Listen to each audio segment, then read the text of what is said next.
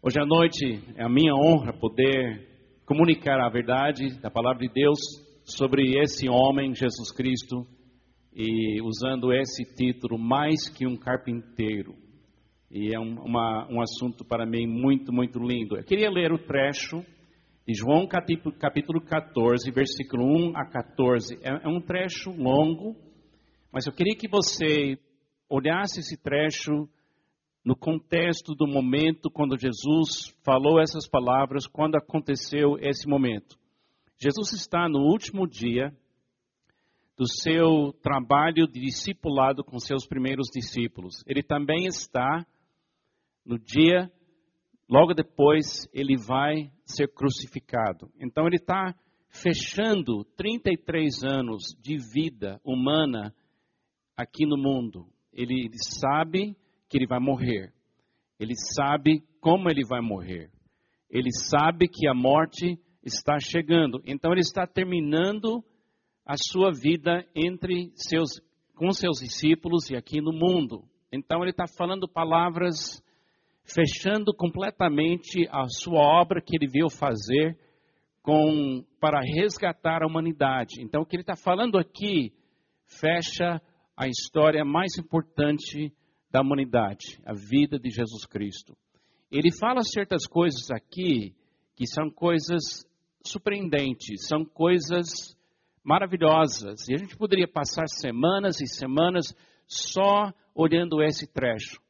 Mas eu quero que você preste atenção no trecho dessa forma.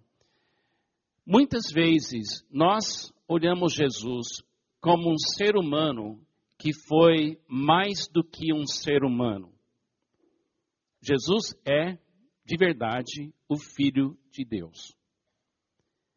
Mas também Jesus foi 100% ser humano. E o que ele fez, ele não fez usando o poder dele como filho de Deus. Ele não misturou o poder divino dele mesmo como ele ser humano. É muito importante, quando eu leio o trecho, você pegar essa, essa, o paradigma que ele diz aqui. Ele vai falar aqui no trecho que ele não fez nada. Que foi o Pai que fez. Ele vai revelar o segredo de ser um ser humano vivendo a vontade de Deus. Nós temos essa tendência, eu tenho essa tendência, de achar que quando Jesus morreu, Talvez ele não sentiu tanta dor como nós sentimos. Porque ele tinha uma vantagem. A gente tem uma ideia que Jesus, quando ele era menino, ele não era menino que caiu e se machucou. Ou sentiu alguma coisa de dor quando alguém falou mal dele no bairro. Nós, nós achamos que Jesus foi um, meio assim, andando em cima de água o tempo todo. Mas ele não quer que você pense assim. Ele quer que você entenda que ele, era um ser humano. Ele venceu o maligno como ser humano. Agora ele revela para nós como é que isso funciona, porque ele está mostrando para nós o que Deus quer fazer nas nossas vidas também. Como é que Deus quer mudar a vida da gente. Então eu quero ler e abre seu coração. Você tem um Espírito Santo, o Espírito Santo é seu professor. Eu estou ajudando só como instrumento da voz, de voz, mas é o Espírito Santo que fala para você da mesma forma que ele fala para mim. Jesus terminando o seu trabalho com seus discípulos, primeiro João capítulo 14, versículo 1 diz assim: Não se perturbe o coração de vocês. Creiam em Deus. Creiam em Deus, creiam também em mim. Na casa de meu pai há muitos aposentos. Se não fosse assim, eu lhes teria dito: Vou para preparar-lhes lugar. E se eu for e lhes preparar lugar, voltarei e os levarei para mim, para que vocês estejam onde eu estiver. Vocês conhecem o caminho para onde eu vou. Olha o que ele diz aqui. Vocês conhecem o caminho. Vocês conhecem o caminho. E de repente, o Tomé diz: Não conhecemos, não. Olha aqui. Disse-lhe Tomé: Senhor, não sabemos para onde vais. Como então podemos saber o caminho? Respondeu Jesus: Eu sou o caminho, a verdade e a vida. Ninguém vê ao Pai senão por mim. Se vocês realmente me conhecessem, conheceriam também o meu Pai. Já agora vocês o conhecem e têm visto. Disse Felipe: Senhor, mostra-nos o Pai. Isso nos basta. Duas vezes ele fala: Vocês conhecem o caminho? E disseram: Não conhecemos. E depois ele disse: Vocês já viram o Pai? Ele disse, eles disseram: Não, nunca vimos o Pai. Imagine, depois de três anos de trabalho duro, eles, eles falam: Não vimos e não sabemos. Me lembra da gente, eu mesmo, muitas vezes, falando para Jesus. Então ele fala: Senhor, mostra-nos o Pai, isso nos basta. Jesus respondeu: Você não me conhece, Felipe? Mesmo depois de eu ter estado com você durante tanto tempo, quem me vê, vê o Pai. Como você pode dizer, mostra-nos o Pai? Você não crê que eu estou no Pai e o Pai está em mim? As palavras que lhes tenho, lhes digo, não são apenas minhas. Ao contrário, o Pai, olha aqui, o segredo aqui. O Pai que vive em mim está realizando a sua obra. Creiam em mim quando digo que estou no Pai e o Pai está em mim. Ou pelo menos creiam por causa das mesmas obras. Digo-lhes a verdade: aquele que crê em mim fará também as obras que eu tenho realizado. Fará coisas ainda maiores do que estas, porque eu estou indo para o Pai. E eu farei o que vocês pedirem em meu nome, para que o Pai seja glorificado no Filho. O que vocês pedirem em meu nome, eu farei. Esse trecho é chocante. Quando você lê esse trecho, a gente, eu estou lendo esse trecho há mais de 40 anos e cada vez que eu leio eu fico assim surpreendido. É profundamente simples, mas também é misterioso, porque ele diz assim: Eu não fiz nada. Eu não fiz nada. Meu pai fez. E aí ele, ele revela o segredo do seu poder. Era uma capacidade de cooperar com Deus sem competir com Deus, sem discutir com Deus, sem tirar e roubar a glória de Deus, mas simplesmente falar para Deus: sou teu sou somente teu. Realize sua obra como o Senhor quer. Faça em mim e através de mim a tua vontade. Jesus é chamado na Bíblia o último Adão. Tinha um primeiro Adão que teve uma oportunidade de cooperar com Deus e viver com Deus, revelar a glória de Deus. Mas em vez disso, o primeiro Adão, junto com sua esposa, resolveu competir com Deus, tentar ser como Deus, tentar viver uma vida humana sem submeter-se a Deus. E o primeiro Adão trouxe para nós o drama da gente sofrer tanto neste mundo, porque quando o ser humano tenta ser a fonte do amor, a fonte da solução, o ser humano complica tudo. E acaba ficando violento, acaba ficando assim cheio de medo, de sequelas. E todos nós sabemos o que é viver tentando ser nosso próprio Deus. Mas de repente aparece uma criança nascendo de uma virgem, virgem, a Maria. E esse não, ele não é como nós, ele é diferente. E a partir do momento que ele nasce, os anjos cantam que a coisa está mudando. Porque agora nasceu o último Adão, um novo Adão, um novo ser humano, um ser humano que vai viver tudo que a gente vive, mas em nenhum momento ele vai competir com Deus. Em nenhum momento ele vai tentar ser Deus. Em todo momento ele vai ser simplesmente um ser humano. um ser humano vivendo com o Pai dentro do seu espírito.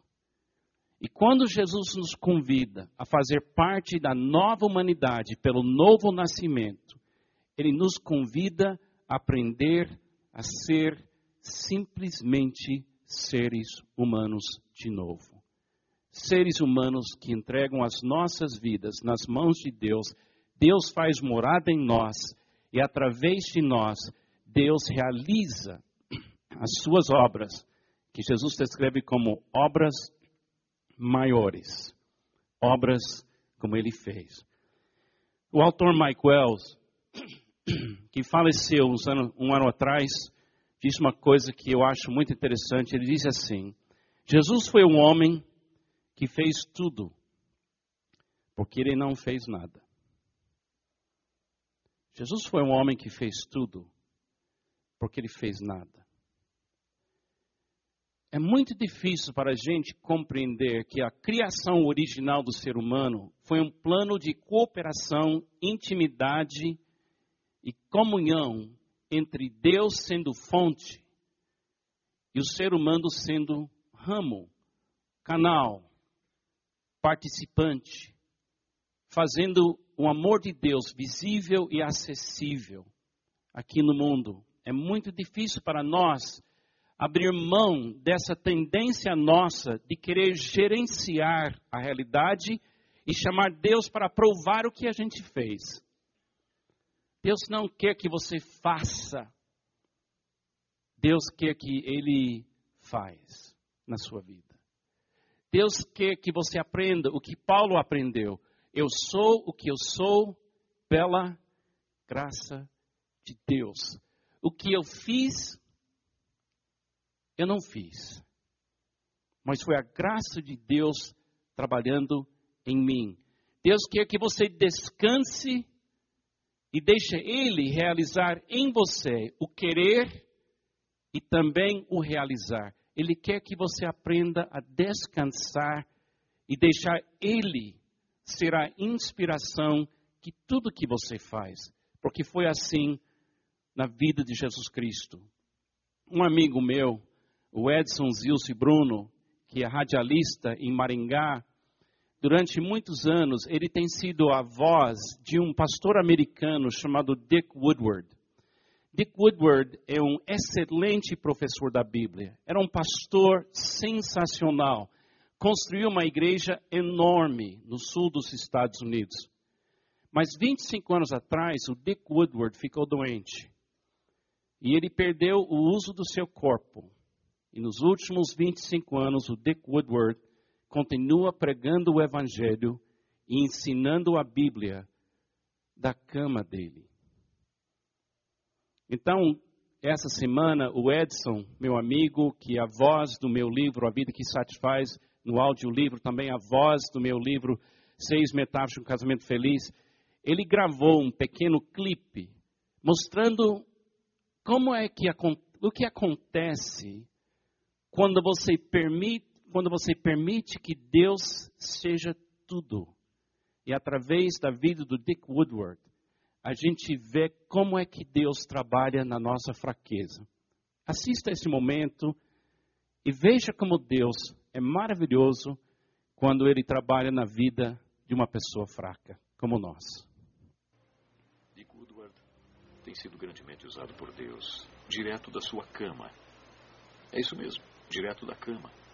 Em 1980, ele começou a perder os movimentos e rapidamente perdeu todos os movimentos. Só lhe sobrou uma voz. Ele perdeu os movimentos das pernas, dos braços, enfim, todos os movimentos. E foi para a cama. Sobrou apenas a voz. E com um equipamento especial, então, ele compôs uma série de quase mil programas chamado Encontro com uma Palavra, a qual no Brasil nós somos o produtor, e a voz. E estamos aí em mais de 100 rádios no Brasil. Esse programa está traduzido para 26 idiomas em diversos países do mundo.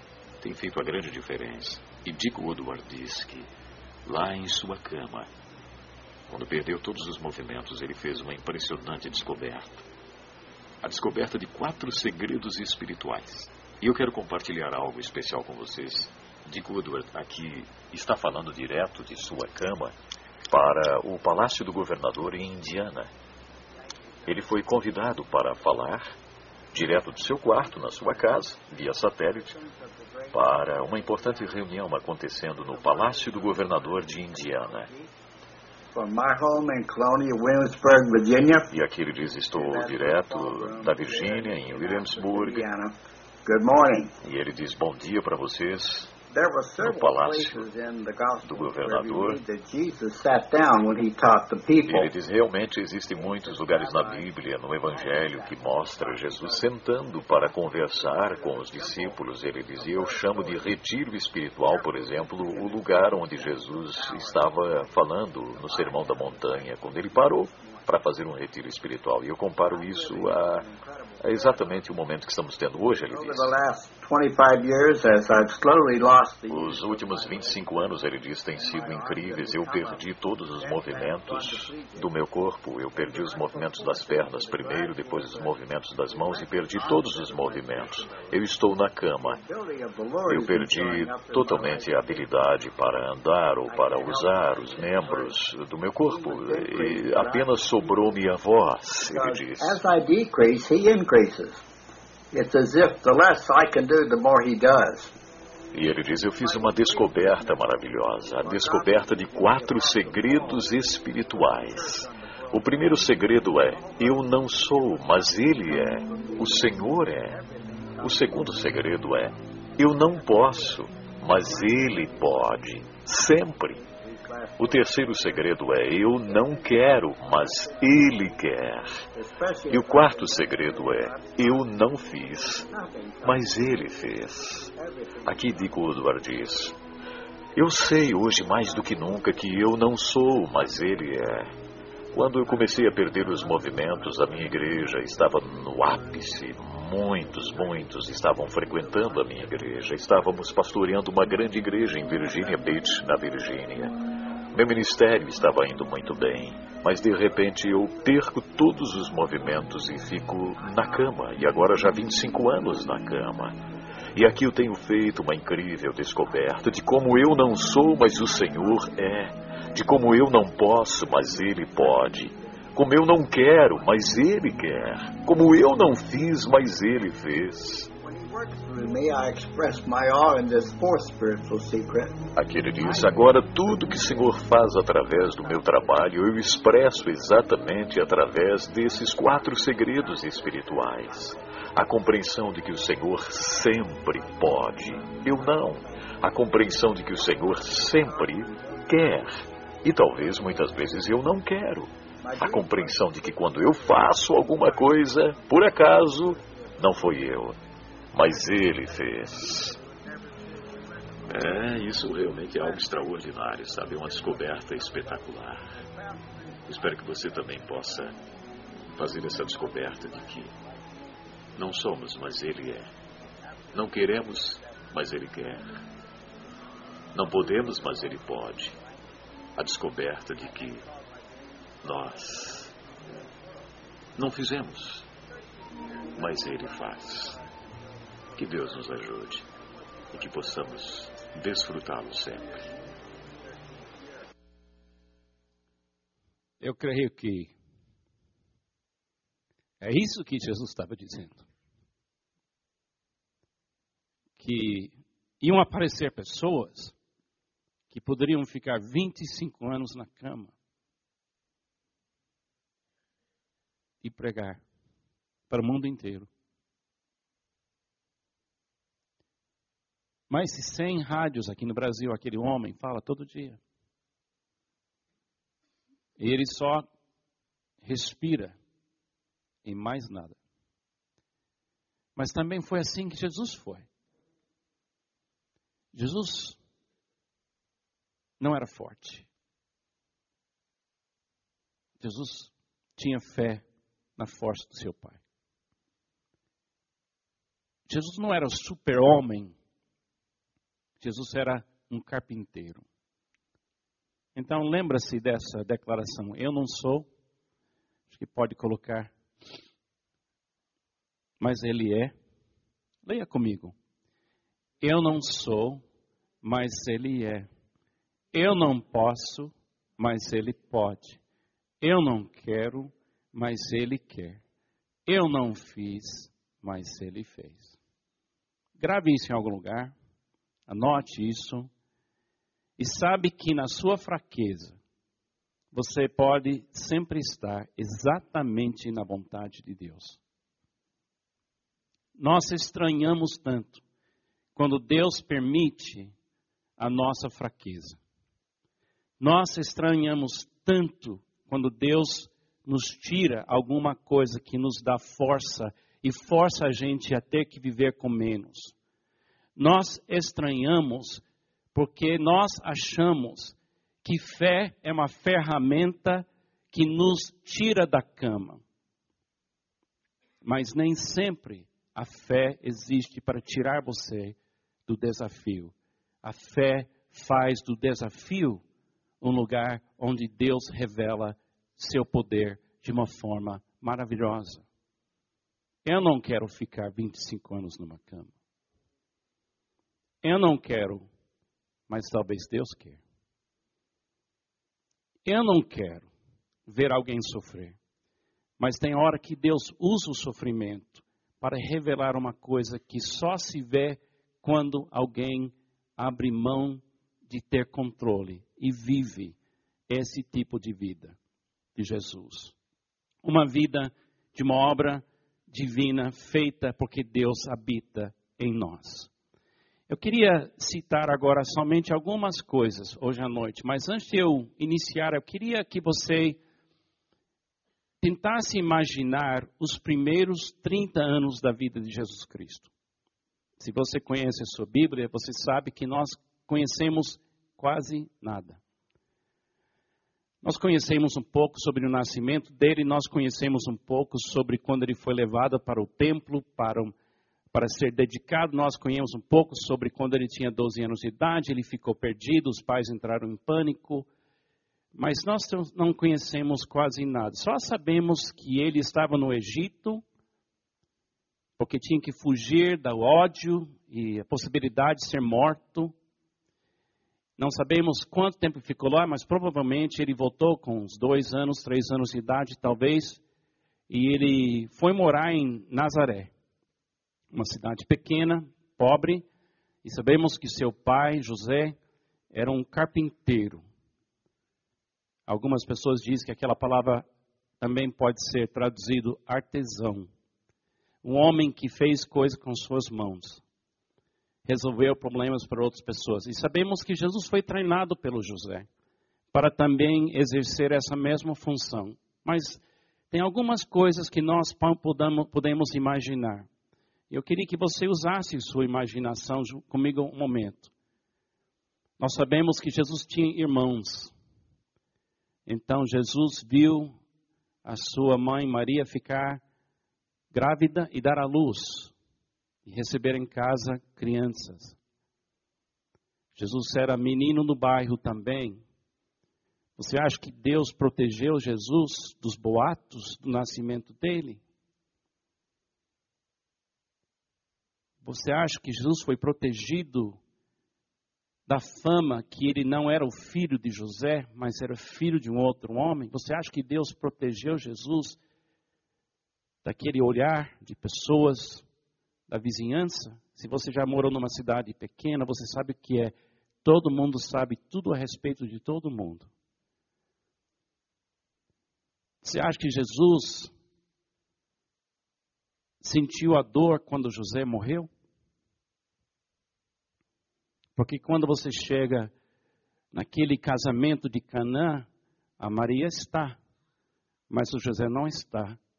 E quando chega na cruz, quando ele tem 33 anos de idade, Maria está, mas José não está. E os teólogos acham que José morreu.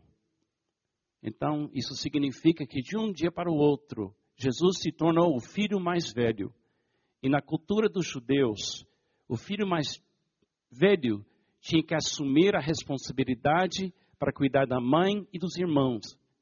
Você acha que sendo Jesus o filho de Deus que sempre tinha dinheiro em caixa?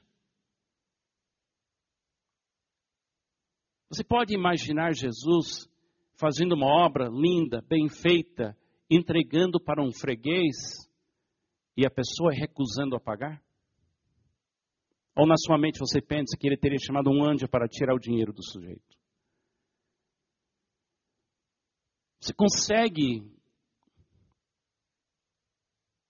ver Jesus deitando noite após noite, após noite, após noite, naquela pequena casa, sendo responsável para cuidar dos seus irmãos e sua mãe? Ou você fez de Jesus um tipo de homem-anjo? Amados, é muito importante a gente compreender que os primeiros 30 anos da vida de Jesus não foram anos perdidos. Porque Jesus precisava, antes de ser o nosso Salvador, ser simplesmente um carpinteiro. E no discipulado, nós temos que compreender que Deus tem que nos fazer primeiro simplesmente bons seres humanos. Ele está treinando a gente voltar a ser simplesmente uma pessoa como Dick Woodward. Eu acho que aquele homem, 25 anos naquela cama, é um lindo ser humano uma alma purificada, uma pessoa sensacional. Eu não queria ficar. Mas eu não sei o que vai acontecer. Talvez Deus quer. Isso me assusta só de pensar. Mas ainda assim, eu sei que Deus não vai fazer nada que não faz sentido no seu plano para a minha vida e eu vou confiar nele. Eu quero passar por algumas coisas, só para a gente hoje à noite lembrar que Jesus venceu o maligno, Jesus venceu tudo como um ser humano nas mãos de Deus que habitava nele. Primeira coisa, Jesus estava no centro da vontade de Deus, sendo um carpinteiro. Jesus estava no centro da vontade de Deus, sendo um carpinteiro. Você sabe que eu acho que para Jesus, ser um carpinteiro foi tão difícil como foi difícil para Dick Woodward passar 25 anos na cama. Imagine de onde ele veio. Imagine de onde, o que ele é.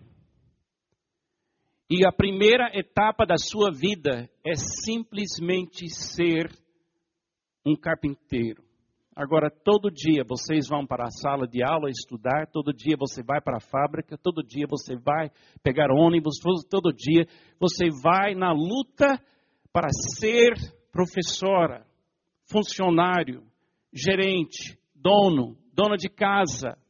E você pensa, isso não pode ser a vontade de Deus. Eu digo para você, é a vontade de Deus, sim. Alguém me falou certa vez que o problema com a vida é tão diária. A vida é tão repetitiva, tão diária. O que cansa a gente é repetir e repetir e repetir e repetir e repetir. Mas Jesus sabe o que é repetir todo dia a mesma coisa. Ele pode identificar com isso como sendo a vontade de Deus para você. Eu gosto tanto quando eu encontro uma pessoa lá em São José dos Campos que limpa a rua, que limpa a rua cantando. Eu gosto tanto quando eu vejo uma empregada que chega no serviço cantando. Por quê? Porque eu vejo um ser humano aceitando as coisas diárias como sendo a vontade de Deus. A primeira lição na espiritualidade realmente é: viva um dia de cada vez e acha alegria naquilo que você faz. E sabe que Deus tem planos para você abençoar gente fazendo o que você faz todo dia. Não pense que pregar no culto é a, coisa mais importante que Carlos faz. A coisa mais importante que eu faço é viver Jesus momento a momento em qualquer circunstância. Eu tenho muitos títulos e também você tem muitos títulos, muitas tarefas. E todas elas são a vontade de Deus. Jesus também estava no centro da vontade de Deus, sendo o Cordeiro de Deus. Pode colocar? Sendo o Cordeiro de Deus. Jesus entendeu, porque quando ele foi para ser batizado, João Batista disse em João capítulo 1: Vejam, é o Cordeiro de Deus que tira o pecado do mundo. Jesus sabia o tempo todo que ele estava crescendo que sua vida ia, ia terminar de uma forma violenta. Ele já sabia que ele veio morrer. Ele não, isso não foi escondido dele. Ele veio sabendo que a vida dele ia terminar no momento dramático de muita dor. Acho que Deus talvez tem que esconder da gente como vai ser nosso fim. Mas ele falou para Pedro, se lembra? Tu me amas? Jesus disse: Tu me amas? Tu me amas três vezes. E quando finalmente o Pedro disse: O Senhor sabe de todas essas coisas, o Senhor sabe que eu te amo. Aí ele revelou para ele: quando chega o fim da sua vida, eles vêm buscar você.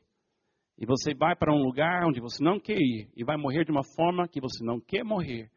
Mas você vai conseguir. Porque esse é o meu plano para você. Às vezes a gente recebe uma notícia que revela para nós que o fim não vai ser fácil. Mas o fim pode ser difícil. E ainda assim, Deus dá condições para você vencer tudo que vai acontecer até o fim. E você vai vencer na graça e pela graça de Deus. Amém? Nós vamos vencer. Jesus também estava no centro da vontade de Deus, sendo tentado pelo diabo sendo tentado pelo diabo. Nós achamos assim: se eu tiver muita fé, eu nunca vou ter que ter um confronto com as minhas tentações. Mas não foi assim com Jesus. A Bíblia fala, depois do seu batismo, diz assim em Mateus 4: então Jesus foi levado pelo Espírito ao deserto para ser tentado pelo diabo. Nós temos uma tendência de achar, se eu viver uma vida super espiritual, eu nunca vou ter que enfrentar ou confrontar as minhas fraquezas. Mas às vezes é a vontade de Deus que você chega no fim dos seus recursos, no fim do seu poder, no fim da sua energia, no fim de tudo que você tem para descobrir que você não pode, mas Deus pode. Que você não quer, mas Ele quer. Que não foi você que fez, teve vitória sobre a tentação, mas Deus deu a vitória. Amém? Então, tentação pode ser a vontade de Deus para nós. Pode ser que você chegue no momento que você realmente enfrenta a tentação. Lembra-se que Jesus, como ser humano, a Bíblia fala assim sobre ele. Uma coisa muito, muito importante a gente aprender: que Jesus foi tentado em todas as coisas como nós estamos sendo tentados. Ele compreende o que é ser tentado. Também Jesus estava no centro da vontade de Deus, curando os surdos e os cegos. Tinha momentos na vida de Jesus que pessoas vieram com problemas e ele tinha que tocar nos problemas deles. E uma das coisas, eu gosto muito em Mateus capítulo 8, Marcos capítulo 8, versículo 22, tem um momento quando um homem cego veio buscando ajuda de Jesus no meio de uma multidão, e Jesus mandou a multidão para um lado, ele levou um homem para o outro lado, e tem uma coisa bem esquisita: ele cuspiu no homem. E depois ele colocou as mãos e mexeu com os olhos e perguntou: Você está vendo alguma coisa? E o homem disse: Eu estou vendo alguma coisa, mas não estou vendo muito bem. Aí ele tocou nele de novo e ele começou a ver claramente. Eu acho que é muito importante compreender que você pode estar no centro da vontade de Deus e tem que fazer coisas esquisitas e coisas loucas e acha suas mãos tocando em sujeira que não é problema seu, mas problema dos outros. Às vezes é a vontade de Deus que Deus leva a gente para meio de coisas tão complexas. Mas aí ele usa a gente de uma forma que a gente nem entende para ajudar outras pessoas. Também Jesus estava no centro da vontade de Deus, lavando os pés dos seus discípulos. Sabe, um dos momentos mais bonitos para mim no Novo Testamento é quando Jesus está chegando até o fim da sua vida, João capítulo 13, literalmente último dia com seus discípulos, e ele se veste como servo, e ele se ajoelha e começa a lavar os pés sujos dos seus discípulos. Está escrito naquele trecho essas palavras: Tendo amado os céus, ele os amou até o fim. Acho que algumas palavras mais lindas do Novo Testamento. Tendo os amado, tendo amado os céus, discípulos, os amou até o fim. Eu não sempre sei o que é a vontade de Deus para mim. Tem hora que eu fico confuso sobre o que Deus quer de mim. Mas uma coisa que eu sei: se eu amo alguém, é a vontade de Deus é amar aquela pessoa até o fim, ainda se ela tem pés sujos. Não importa o que ela faz. Talvez eu não sei como amá-la, mas eu preciso amá-la, porque ser um ser humano resgatado, restaurado, é ser alguém que não para de amar, mas ama sem parar. E Jesus fez isso. Uma outra coisa, Jesus estava no centro da vontade de Deus quando ele sendo castigado e morto na cruz. Agora é muito difícil para nós compreender a crucificação, porque às vezes a gente pensa assim: não, não foi o filho de Deus que morreu na cruz. E é verdade. Mas também foi o filho do homem que morreu na cruz. A dor que ele sentiu é a dor que você sente. A emoção que ele sentiu é a emoção que você sente. Os pensamentos que entraram na mente dele são os pensamentos que entram na sua mente. Ele não era um ser humano que não sente o que você sente, pensa o que você pensa. Ele era um ser humano. Então, o barulho, a dor, as acusações, as palavrões, tudo que ele ouviu, a mesma coisa que você ouve, ele ouviu tudo, ele sentiu tudo. E tudo que você pensa no momento desses, ele pensou. Mas ele fez sem pecar. Ele não queria. Pai, por favor, tire de mim cálice. Mas ainda assim, Pai, a tua vontade seja feita. Você já ficou num lugar onde você não quer ser? Não quer estar? Você já enfrentou alguma coisa que você não quer enfrentar? Mas você disse, pai, eu não quero estar aqui. Eu não pedi para entrar nesse divórcio. Eu não, não, não pedi para perder esse emprego. Eu não pedi para ter essa doença. Pai, pai, eu não quero. Mas você venceu aquilo dizendo, mas a tua vontade seja feita. Você sabe que isso é a obra maior que Jesus estava profetizando. Porque você não fez, ele fez. Você não quis, ele queria. Todos nós somos como de Woodward. Para ninguém aqui hoje à noite é 25 anos numa cama. Mas para todos nós é ficar mais fraco para que ele fique mais forte. Para todos nós é abrir mão de ser Deus e viver Deus. Para todos nós é confessar: eu não fiz, ele fez. Mas tem outro pensamento que nós temos terminando. Jesus está, até agora foi, estava, estava, estava, estava, mas agora mudou. Jesus está no centro da vontade de Deus, habitando em cada um de nós neste momento. Jesus não foi embora, não. Ele ainda está aqui. E ele não tem vergonha de chamar seu corpo a morada dele. Ele não tem vergonha das suas fraquezas. Ele não tem vergonha de você. Ele fez morada em The Woodward, ele fez morada em mim, ele fez morada em você. Por quê? Porque ele quer que você seja somente você. Mais ninguém.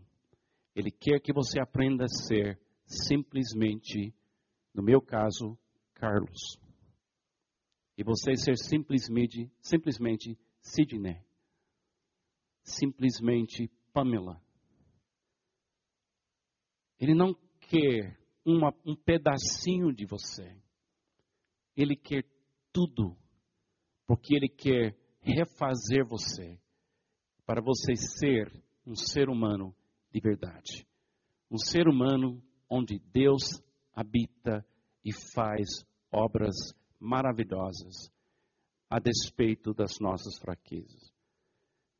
Amados, Jesus foi muito mais do que um carpinteiro. Mas para ser muito mais que um carpinteiro, primeiro ele tinha que ser um carpinteiro. Então permita que Deus orquestre sua vida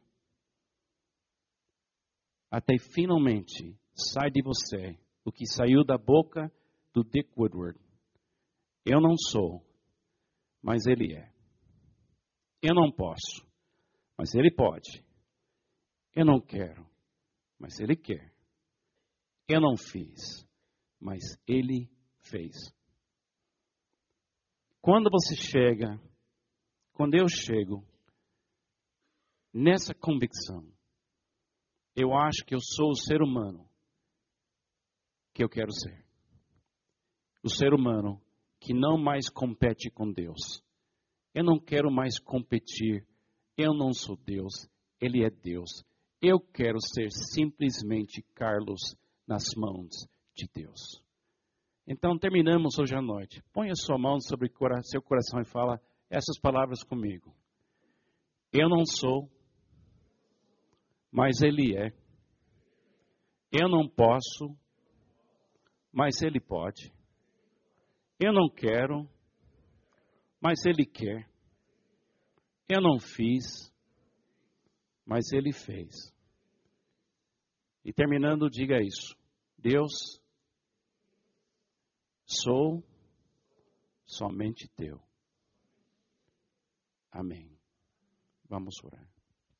Senhor Jesus, opere em nós a tua vontade. Crie em nós uma morada pura e limpa e alegre, onde o Senhor pode fazer as suas obras através das nossas vidas. Obrigado, Senhor, é tudo está em todos nós. Eu te dou graças pela vida do Dick Woodward. Eu sei que ele não quer ficar naquela cama, mas eu entendo que o Senhor fez uma maravilha na vida dele. Também, Senhor, eu não quero ficar numa cama assim. Mas ainda assim, Senhor, eu confio nas, nos teus planos e eu entrego a minha vida nas tuas mãos. É no nome de Jesus que eu oro. Amém e amém. Deus te abençoe.